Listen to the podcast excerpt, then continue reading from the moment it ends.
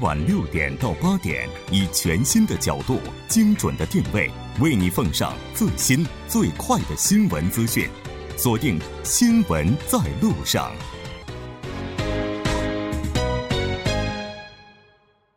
好的，欢迎回来。那这里是正在为您直播的调频一零点三 TBS EFM 新闻在路上。接下来呢是广告时间，广告过后马上回来。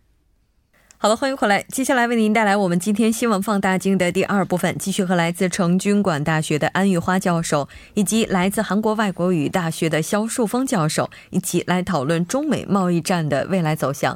节目也期待您的参与，您可以发送短信到井号幺零幺三，通信费用每条为五十韩元。另外，您也可以在 YouTube 上搜索 TBS EFM，在收听 Live Streaming 的同时点击对话窗参与互动。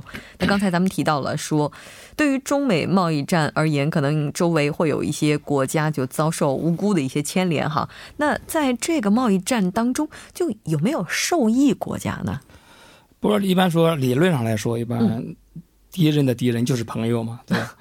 啊，中美贸易摩擦如果进一步加剧的话，啊，比如说从短期来短期来看，美国可能主要的一些对中国一些征税的，都主要是这种钢铁啊，啊，这种就是说有色金属这些化工这些制造业领域，比如说给中国这种竞争性重叠比较高的，比如说日本、韩国，包括越南这些国家可能会啊间接受益，美国可能会选择一些啊替代市场。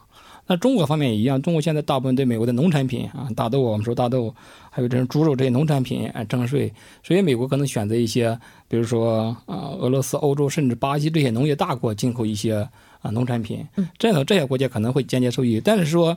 啊，这是理论上来说，但是我们说贸易战都是逐渐渗透的，所以说，啊，一旦扩展到其他领域，就说一旦这个打起来，扩展到整个的全面的领域，啊，每个国家都是发展中你中有我，我中有你，都是相互关联的，所以说，我想不会有哪个国家能够置身事外，啊，所以说从长期来看，没有哪一个国家能够从中受益。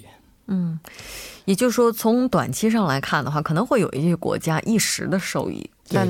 就是呃，现在中国和韩国就是对美出口的这个，我们说贸易相似指数啊，贸易相似指数大概零点三二五，但是这个光电子产业这一块呢，贸易相似只是零点五零点五二六左右，哎，零点五六四，也就什么意思呢？假如说中国这些领域对美出口减少的话。可能，呃，它的替代国家有可能是韩国，因为这电子 ICT 这个领域呢，呃，这个中国和韩国是可能是相似度最高的，所以有可能是会，特别是显示器啊，呃，特别是液晶电视啊这这块儿，啊，所以呢，韩国呢，它既有不利的一面，又有有利的一面啊。所以我们说，如果说贸易战真的打起来，它最大的危害就是说，因为现在全球是一个全球链，如果打起来，这个全球链就断了。另外，这种自由的贸易体系，还有这种多边的贸易规则，那就完全被抛弃了。所以，这种是没有规则，那就没有贸易了。这你你打我，我打你，就相互报复的话，其实那个就全球各个国家都在遭殃了。其实，嗯，其实特朗普在最开始上台的时候，他做的很多行为，应该说周边的人虽然说能够理解，但还是觉得非常的不可思议。就是他退出了一系列多边的协定，但是在四月十二号的时候，他又说，就想要重新的加入 TPP。哦。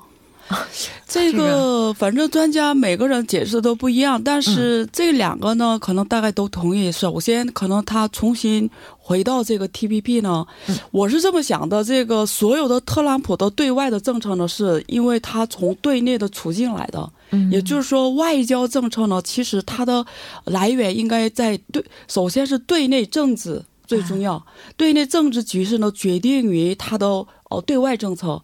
那么现在特朗普搞的那一系列对外政策呢？为什么他这么搞？其实他真正原因在于在对内，他的美国国内的他的位置决定的。嗯。那么现在他重回这个 TPP 呢？哦，有两个原因，一个是呢，这个 TPP 呢是他呃。它从诞生开始，主要针对的是中国，嗯，啊，它的主要是呃为了制止中国的发展。为什么呢？这个 T P P 它有几个里边有很重要的几个条款，很重要的一个是什么呢？我们呃翻译的话叫累积原产地，有这个概念。嗯，累积原产地这个是什么意思呢？比如说我生产一个手机，如果里边用到这个很多零部件呢，来自于各个国家。比如说这个三，假如说三星手机的话，它的零部件一部分从美国进口，一部分可能是越南，一部分是可能澳洲。反正不管你是零部件去来自于哪里，只要是韩国的话呢，它呃如果是 T P P 这个韩国加入 T P P 的话呢，可能零部件不管是来自于哪儿都算韩国的。嗯，就是零部件不管来自于哪里，这个是一个很重要的一个条款。那么为什么对中国不利呢？现在你想，中国主要是提供劳动力，嗯，那么很多在中国是作为生产工，整个全球产业链当中，中国是作为工厂来存在的。假如说 T P P 就为了排除中国吗？假如说中国排排 T P P 以外的话呢，可能替代的是越南。因为很多国家越南劳动力便宜，所以呢，很多可能制造呢都在这个呃越南制造就转了哦。比如说韩国企业、美国企业全到越南去了，那么还是算作韩国的这个产品来给你征税。所以呢，这个 T P P 最要命的就在这儿，它有一个累计原产地这个标准，还有一个是知识产权，嗯，它的知识产权标准是很高的。假如说，呃，就是比如说，这有人侵权你的知识产权了，那么他是这个受制的这个呃标准呢？比如说跨国企业。假如说发现中国企业或者是其他企其他国家的企业呢，呃，冒犯了他的知识产权的话呢，他可以告到国际法法庭去。嗯。那么以前 WTO 啊这些以前的贸易规则呢，国内法律高于国际法律，但 TPP 呢是国际法律高于国内法律。嗯。所以呢，这个很大的一步有利于跨国企业。所以就是说，呃，这个特朗普可能考虑回到这个 TPP 呢，是想重新谈判，有利于这个。美国的原则去跟这些十一个国家进行谈判，有这个一个，还有一个是针对这个中国的一个战略，还有一个是国内的这个政治地位来说，现在 NAFTA 就是说北美这个北美洲的这个 FTA 可能谈判室内的话呢，它的对岸可能是 TPP 这个呃加入 TPP 这个来弥补呃 NAFTA 这个谈判。啊，失败的一个措施，所以从这个特朗普的国内的政治地位来说，他得现在得票啊，所以呢，呃，现在 NAFTA 主要是呃农业里边的这个贸易规则嘛，所以就如果那边失败的话，可能 TPP 来弥补这个损失，他是双手准备的，所以呃，他的心思呢是还是从他自己。呃，考虑的这个是对，因为对他而言的话，今年也挺重要的，因为刚好是他中期选举。对对，就如果他要是失败的话，应该说这个也是挺能够载入历史史册的一件事情了哈。对，那我们不知道这个肖教授对这个话题有补充吗？对，确实，特朗普刚才说我们 TPP，但是。呃，确实，因为美国特朗普上台之后，美国退出了这种 TPP，所以 TPP 它失去了原来的色彩，失去了原来的那种意义。他这次这次特朗普又重新说要加入 TPP，其实他对最最大的这种原因初衷啊，可能是想拉拢更多的伙伴，来打算让中国来制服中国。他现在单独跟美国跟中国施压，中国没有这种屈服的这种迹象，他就想拉拉约这拉拉拢这个日本呐和其他的一些国家加入到这种。啊，来孤立、来这种遏制中国的这种意图，所以他这个重返可能不是说说而已，可能是有计划的。但是美国现在他想重重返这种 TPP，可以可能性可以说几乎微乎其微。所以说 TPP 他谈判了有六七年，最后呢，啊，虽然达成了协议，但是美国最最终退出了。你说美国如果说他想加入 TPP 的话，那美国那美国他就要求这个 TPP 来反映美国的优先主义。嗯，那那个其他国家不可能是同意的，不也现在谈都谈六七年，现在你想说修改就修修改，你说回来就回来。说如果说他 TPP 不修改，特朗普加入的话，那就是违反了，那也就是说那就违反了特特朗普的这种优先主义这个政策，就是他他那个政策就是就破产了。你要加入的话，你就要修改。美国要求，但是不修改的话，特朗普如果不修改加入的话，那就违反他自己的承诺。所以说，他这个如意算盘不可能那么啊容易打。方相反呢，中国可能有更多的优势，有更多的这种多多天多户的这种牌，可能就需要打。但是我记得在上周我们讨论的时候，安教授也提到过，说这场贸易战，中国已经提前伸出了橄榄枝了。对，就是呃，刚才我讲了，就是美国对中国已经出牌了，就是这个条件嘛。呃，那么其中一个是开放这个进入于这个电子商务市场，就是服务市场。对，如果这个美国对中国进入这个服务市场，呃，如果呃它的市场规模扩大的话，可以减少贸易赤字。嗯，因为中美国最厉害的就是金融和服务贸易嘛。嗯。现在这个美国对中国的这个贸易盈余，就是服务贸易盈余，大概是三百亿美元左右。如果在中国再进一步开放这个金融市场的话，可能这一块儿可能以后增加到可能是一千亿以上。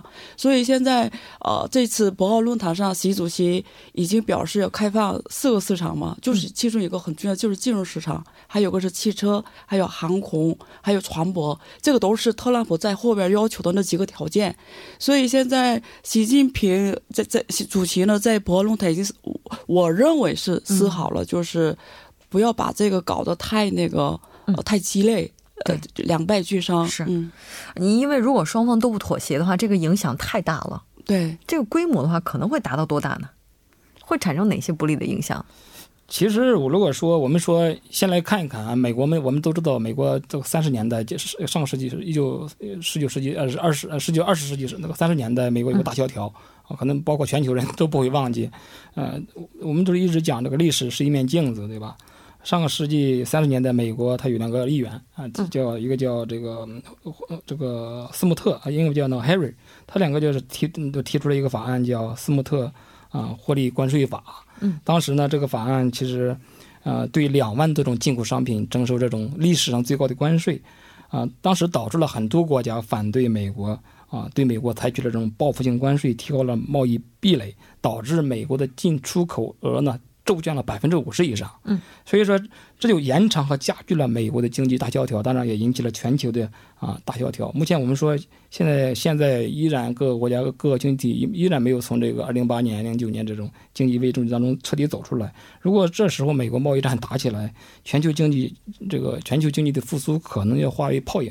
啊，我们说一点不夸张。现在全球化蓬勃发展，各国发展一荣俱荣，一损俱损。我们说刚才这全球的这种啊，这种贸易体系还有这种产业链都会那个遭受很大的损失。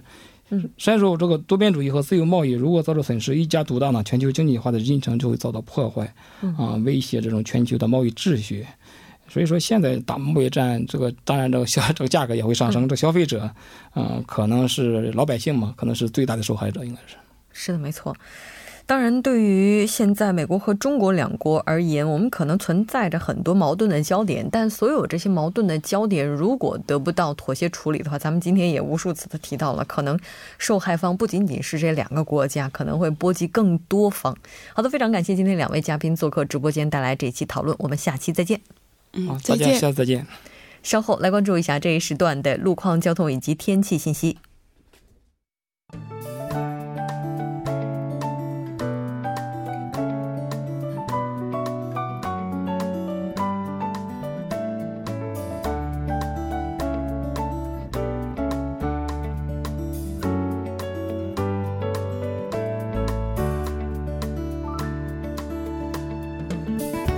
晚间的七点四十四分，这里依然是由楚源为大家带来的道路和天气信息。让我们继续来关注一下最新的路况信息。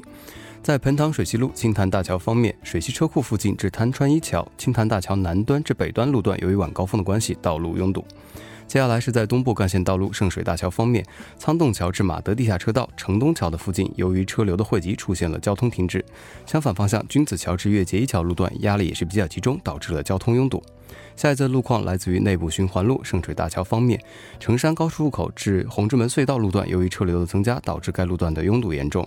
相反方向，越谷高速入口的位置，由于进出的车辆过多，导致下行车道的交通停滞。相同方向，红之门隧道附近，由于受到流量大的影响，导致拥堵。城山高速入口的位置，同样由于车流的汇集，导致该路段的下行车道的拥堵。还请各位车主朋友们参考以上信息，注意安全驾驶。好的，让我们来关注一下天气。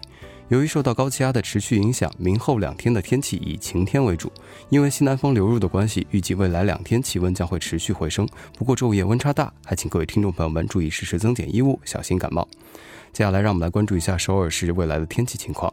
今天晚间至明天凌晨，局部多云，最低气温七度；明天白天晴，最高气温二十度。好的，以上就是今天这一时段的道路和天气信息。我们明天再见。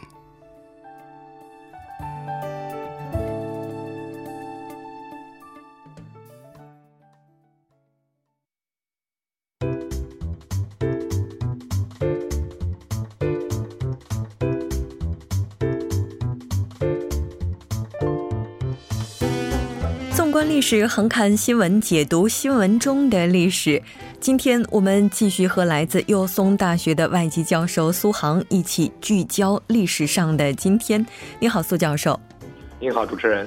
非常高兴和您一起来了解今天历史上发生了怎样的事件。我们来看一下今天您为大家准备了什么。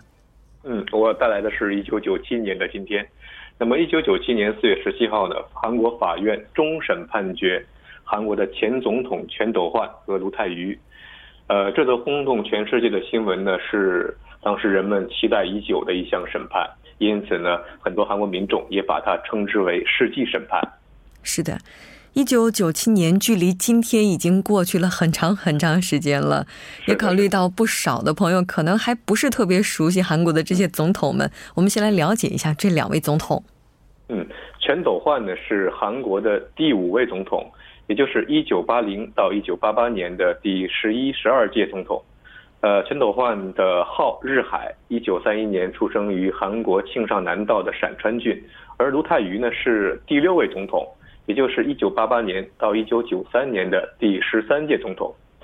卢泰愚呢出生于韩国大邱，本贯交贺鲁氏。呃，全斗焕呢有许多的韩国第一啊，韩国第一位没有竞选者的选举中获胜的总统。他也是韩国历史上呃比较野蛮的这个军事独裁者。另外呢，他也是韩国第一位随意修改宪法将总统任期改为七年的总统。同时，他也是第一位积极争取奥运会而取得成功的总统。他还是韩国第一位宣布抛弃核武器开发的总统。而作为朝鲜半岛有史以来。第一位真正意义上的民选领导人的卢泰愚呢，也是开启了韩国民主化之门的第一位韩国总统。卢泰愚已于1988年当选，在任期内他举办了第二十四届夏季奥林匹克运动会。1991年，韩国和朝鲜一起加入联合国。他任内呢，还同我们中华人民共和国呃建立了外交关系，并且对中国进行了国事访问。呃，全斗焕和卢泰愚不仅是同乡。还是一九五一年入学的韩国陆军士官学校的第十一期同学，当年二人同吃同住，接受严酷的训练，而且很自然呢就产生了兄弟般的战友感情。毕业之后，全斗焕和卢泰愚在军队中呢更是称兄道弟的同事。一九六四年三月，全斗焕纠集卢泰愚他的这些同期同学们啊，成立了一个叫做一心会的组织，自己当了会长。也后来也是正是因为这个一心会的势力呢。呃，支持全斗焕发动军事政变，并维持了全斗焕和卢泰愚的军事独裁统治。呃，在军事事变中呢，两个人成为同党，全斗焕是主犯，卢泰愚呢是从犯。终于，在一九九七年四月十七号这一天，一同也走上了审判台。嗯。这两个人刚才就像您提到的，是从军事独裁到民主政治过渡的一个时期，其实也就预示着两位有一天可能会走在审判席上接受人们的审判。我们来看一下他们这个原因到底是怎样的。嗯，呃，当时韩国大法院呢是以军事叛乱和内乱以及受贿罪对两个人做出了终审的判决。呃，当时判处全斗焕无期徒刑，并且罚款两千两百零五亿韩元。卢泰愚呢，判处了十七年的徒刑，并罚款两千六百二十八亿韩元。全斗焕和卢泰愚案件，呃，粗分起来主要是四大案。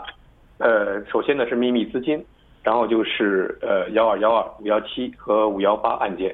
秘密资金呢，就是政治和经济利益相勾结的，我们所谓的这个那个政治黑金。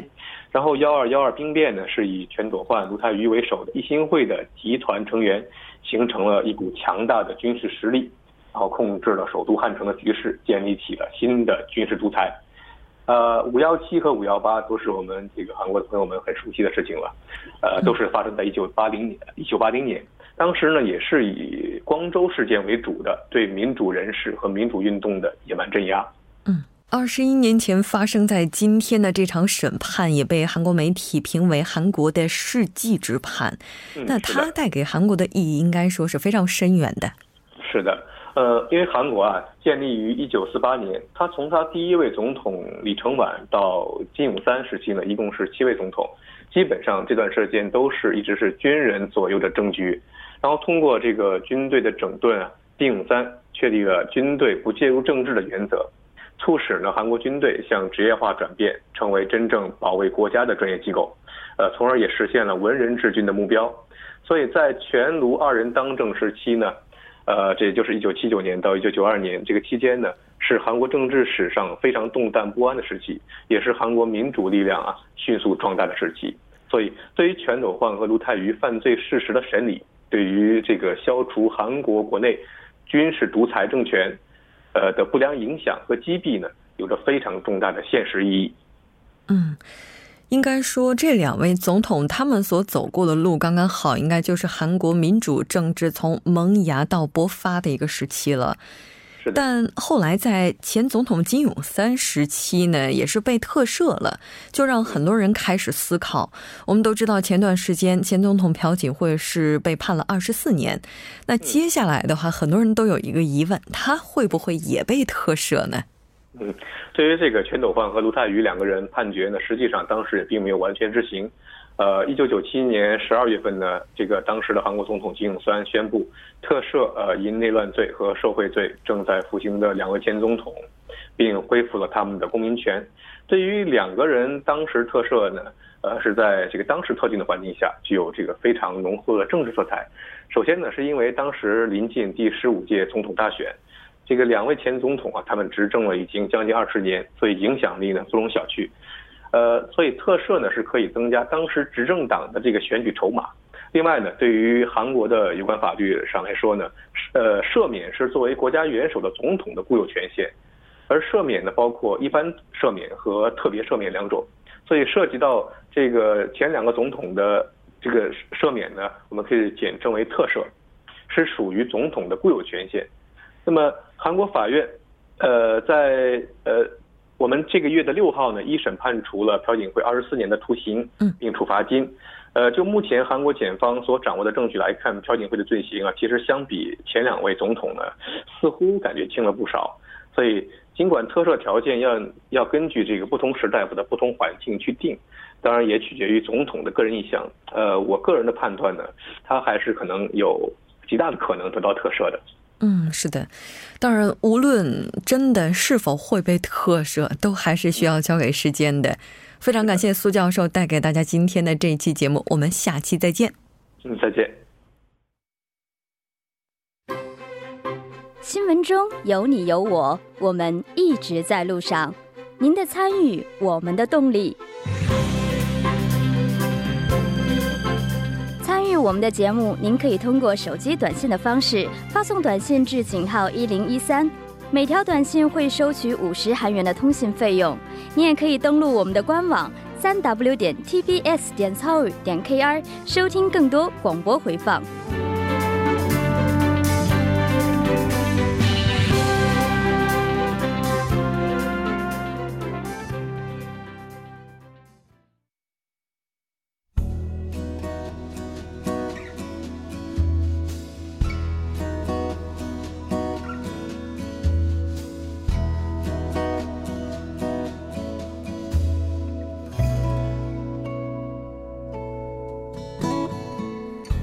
好的，到这里我们今天新闻在路上两小时的节目马上就要接近尾声了。最后，依然为您送上我们今天的结束新闻。当有一天我们老了，老有所依，这个依又会是谁呢？也许是子女，也许是其他的答案。今天我们来看一下这个是怎样的答案。东京的有一家疗养院当中，使用了二十种不同的模型机器人来照顾住宿人员。在这儿，机器人可以自由的来去。日本政府也希望利用国家机器人领域的专业技术来应对人口危机、老龄人口的不断增长、劳动力的减少。然而，机器人只可以利用力量、移动性以及操作性来给予人们帮助，无法替代人类。运营这家疗养院的总裁兼 CEO 说：“我们引入这些机器人，主要是为了改善工作环境，保护员工不受伤害，让疗养院变得更加安全。这样，员工们就能够感到神安气定，住宿的人员也能够觉得有所依靠。”也许今天这些机器人还帮不了我们太多太多的忙，但是谁又能知道，在少子化的今天，说不定未来他们就是我们的老有所依。今天的节目就是这些了。制作人范秀敏，作家金勇隐月，感谢您的收听。我们明天晚上的同一时间依然陪您在路上。我是木真。